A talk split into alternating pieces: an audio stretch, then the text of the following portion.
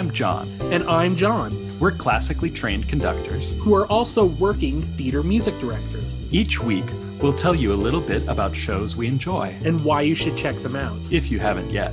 This is Musical Minutes with John and John. Hi, all, and welcome to season two of Musical Minutes with John and John. I am John Noreen, and as we talked about briefly in our season two promo, John McKeever is going to be kind of in and out of this season. But don't worry, we have some fantastic things lined up this season. We'll be covering some of our favorite shows. We'll be doing February flops, as we talked about. We'll be having interviews and we'll be having guest hosts. And there will be a couple of solo episodes done by me where I talk about some shows that I'm interested in. so, let's get things started off right with our first episode. Today I'll be talking about Kismet, with book by Charles Lederer and Luther Davis, music by Alexander Borodin, Robert Wright, and George Forrest. The lyrics were by Robert Wright and George Forrest, and Kismet was adapted from a play of the same name by Edward Knobloch. Kismet opened at the Ziegfeld Theater on December 3rd, 1953, and ran 583 performances before closing on April 23rd, 1955. Kismet was directed by Albert Marre, choreographed by Jack Cole, and music directed by Louis Adrian. The original cast included Alfred Drake as Haj, Henry Calvin as the Wazir, Joan Diener as Lalume, and Richard Kiley as the Caliph. Kismet was nominated for three Tony Awards and won all three Best Musical, Best Leading Actor, and Best Music Director Conductor. Kismet opens with the sun rising and an imam offering morning prayers in the mosque. Outside the mosque, a poet is trying to sell his wares with the help of his daughter Marsinah, and is quite unsuccessful. Undaunted, the poet sends Marsinah to procure some food for their breakfast while he sits down to beg next to a trio of beggars. They protest at first, as the spot is usually reserved for their friend, Haj the sorcerer. After earning a few coins, the poet is mistaken for Haj and kidnapped. He is brought before Jawan, a notorious brigand. It seems that the real Haj had placed a curse on the thief's son, and now Jawan wants it removed. The poet, now answering to the Haj moniker, agrees to do so for a hundred gold. Soon after, the Wazir of Police walks through the bazaar with his wife Lalume. It appears that the Wazir, in addition to being, well, evil, is also hard up for money. He makes a deal with the king of Ababu to marry off the caliph to at least one of the princesses of Ababu, and now Lalume is tasked with escorting the princesses through the city. Acting as a tour guide of sorts, she extols the sights that they see. Meanwhile, Marsinah is being pursued by a merchant. She was less than successful in procuring breakfast. The poet arrives and pays off the merchant and disappears after giving Marsinah half of the remaining money. She makes her way out of the bazaar where she catches the eye of the caliph, who is in disguise. He is instantly captivated by her beauty. She looks at a house for her father and herself. The caliph sneaks into the garden and pretends to be the gardener and introduces himself to her.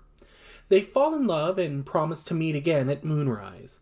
After Marsinah leaves, the caliph rejoins his advisor and tells him that he is in love, which is overheard by the now furious princesses of Ababu. Back in the bazaar, the poet is caught up in a police sweep. They're looking for Jawan. When stopped, the chief notices the money that the poet has is stamped with the crest of a family that Jawan stole from, and the poet, who everyone still thinks is Haj, is arrested for theft. The evil wazir sentences the poet to 20 lashes and removal of his right hand. The poet begs to keep his hand. After all, as a poet, it would be impossible to live, as the appendage is what tells the story. His words moved Lalume, and she begs her husband for mercy on behalf of the poet. Unmoved, The wazir has the poet dragged off to meet his punishment. Suddenly, the door swings open and a guard rushes in. They have captured the brigand Jawan. As he is dragged in, Jawan notices the poet and asks him where his son is, but is quickly distracted by a medallion around the wazir's neck. It is the same medallion that Jawan's son was wearing when he disappeared. The wazir is Jawan's son. Jawan praises the poet, who, again, he thinks is Hajj. The wazir accepts the news that Jawan is his father, but still sentences the brigand to death, saying, For the leading judge of Mesopotamia to have as a father the leading criminal of Mesopotamia is a disturbing thought.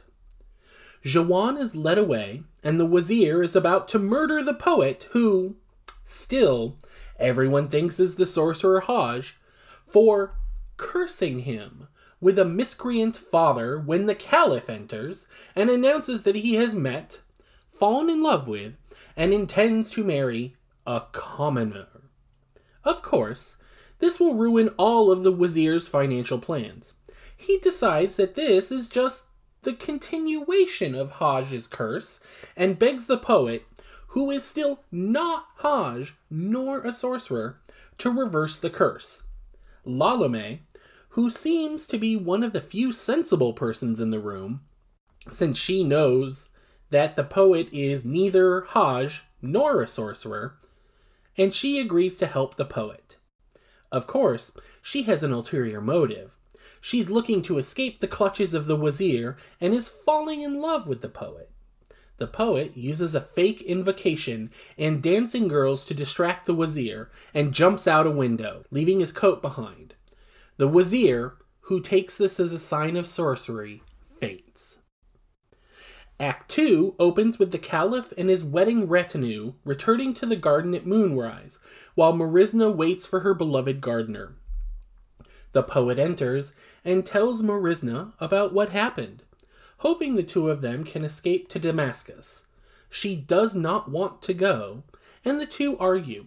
The poet loses his temper, and he almost strikes his daughter.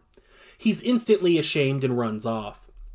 She runs off in the opposite direction, and when the Caliph arrives, he finds the house and garden empty.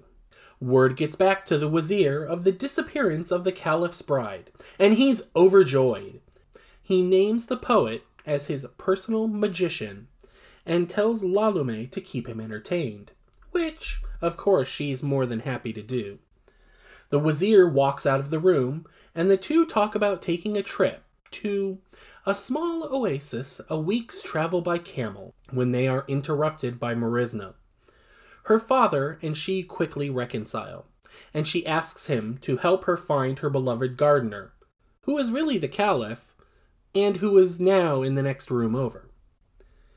In the next room, the Caliph orders the Wazir to help him find his love. Trying to convince him that love is fleeting, the Wazir shows the Caliph a secret peephole into the next room that happens to hold the poet Marsinah and Lalume, and implies that the room is, in fact, his personal harem. The Caliph is horrified to see Marsinah in the room, Heartbroken, he says he will marry one of the princesses that night at his party. Of course, the wazir now has to marry Marsinah as to not be a liar, which he quickly does, all the while thinking that the poet arranged all of this for him. That night, the caliph is dancing with various princesses, but unmoved by all of them. The wazir runs into the poet and thanks him for placing Marsinah in his harem.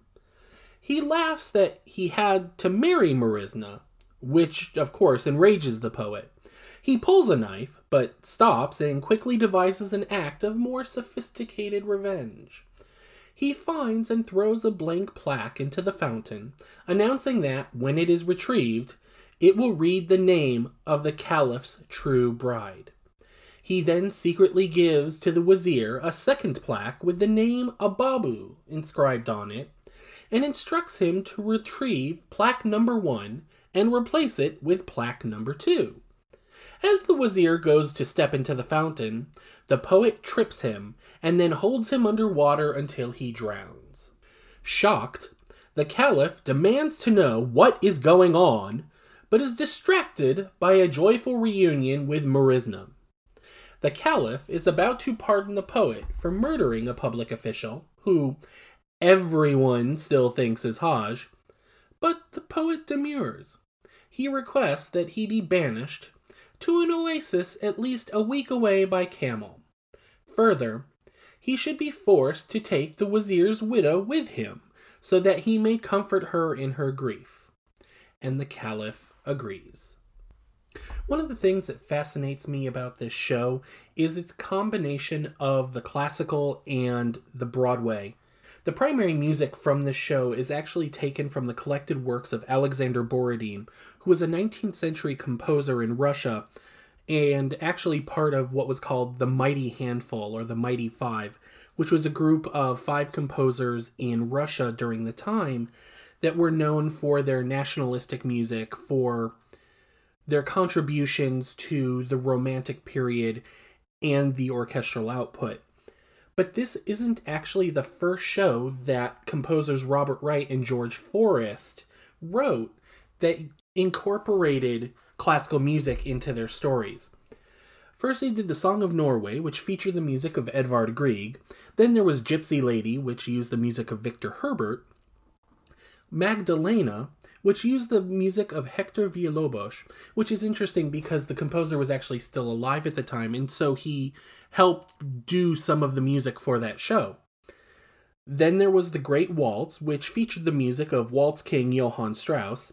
Then Kismet, which is the music of Alexander Borodin. And then they ended with Anya, which featured the music of Sergei Rachmaninoff. It's interesting to note that Kismet was actually reworked into Timbuktu, which is the same story, similar music taken from Alexander Borodin, but reset with a purely African American cast. If there are people out there who are familiar with uh, the music of Isaac Hayes, he actually recorded a cover in his signature style of Stranger in Paradise which was done in conjunction with the production of Timbuktu. This music, as I mentioned, for me really is a love letter to Alexander Borodin, and for someone like me who is steeped in classical music, just absolutely fantastic. The writing team was not only well versed in the music, but they used it in such a way as to retain the distinct sound of the composer. Dances for Dances, Fate for Fate, and some of the things they use so like for example sands of time they use in the steppes of central asia. They use multiple movements of his second symphony. Arguably borodin's most well-known work the Polovtsian dances is used in bazaar of caravans not since nineveh stranger in paradise he's in love various dances. The string quartet is used multiple times and in multiple movements he even dips into arias and scene music from Prince Igor to flesh out some of the tunes to provide background music. And what they were most successful in, and one of the things I most enjoy about this show, is that it still sounds like Borodin to me. They're not taking the tunes and dressing it up in such a way where it's losing the character, where it's losing that idiomatic punch that the composer really puts towards the music, but uses that music, uses that character to emphasize their story. And as for that story, I appreciate the fact that even back in the 1950s, even though this show was meant to focus on the quote unquote exoticness of Arabia, it really discards many of the stereotypical tropes that you would have that are associated with this kind of romanticized A Thousand and One Nights, Alibaba, and the Forty Thieves, just this trope of the stock Arabic good guy, the stock Arabic bad guy, and beautiful dancing girls and harems and you know yes all this show does have that but it's not necessarily playing it up saying ooh look how foreign and weird this is it's really presented as part of really everyday life, for lack of a better term. A lot of the characters that you expect to be kind of little tropes really avoid that. You have the Caliph, who's the, the young ruler of this unnamed country, but is rather well liked. He's even headed. You've also got the Wazir, who, yes, is the bad guy, and yes, as we talked about in the rundown, is what you would call evil, but he's not this stock Arabic villain. He's not doing things because of, well, that's what someone who is a practitioner of Islam. That is not someone who is the evil stock Arabic character would do. He's he's more nuanced. He's got he's got his evil plans, yes, but he's not necessarily tropic in executing them. Um, and then you have Lalume, you have Marsinah, who are these well rounded out female characters that have their own wants, that have their own story, that have their own journey. And it's something that you kind of lose in a lot of the kind of tropic, stereotypical exoticness that you would see in, again, uh, dipping into the classical world, a Turandot, or something along those lines, a Madame Butterfly, where your your foreign characters are played into those stereotypes for the sake of exoticness. Yes, in Kismet, these characters are Arabic, but it is not playing into every Arabic trope that we would have had in the 50s or even today.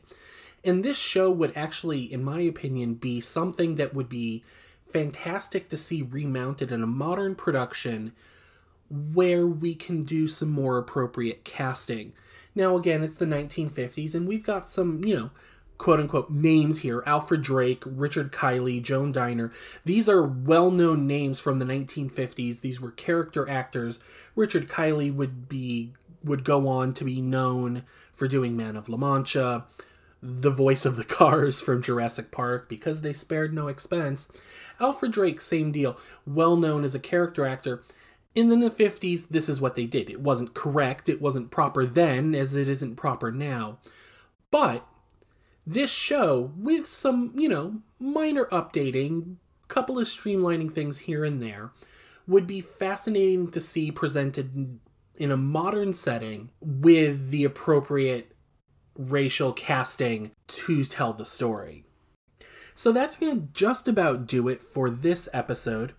If you are looking to listen and learn a little bit more about Kismet, there are a couple of different recordings out there. There is the original Broadway cast, which is incredible. There is a studio recording that was done about 10 years later that, again, is fantastic. And then there's also a movie version which streamlines a lot of the music, cuts a couple of numbers.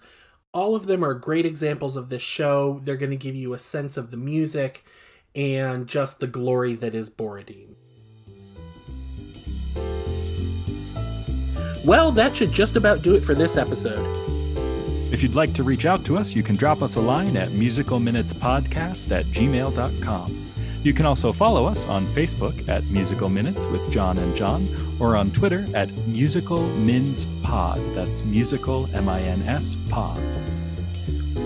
Intro and outro music, Bebop 25 is provided under the Creative Commons Attribution 4.0 International License by Jason Shaw on Audionautix.com. Thank you for joining us. I'm John. And I'm John. And we'll see you next time.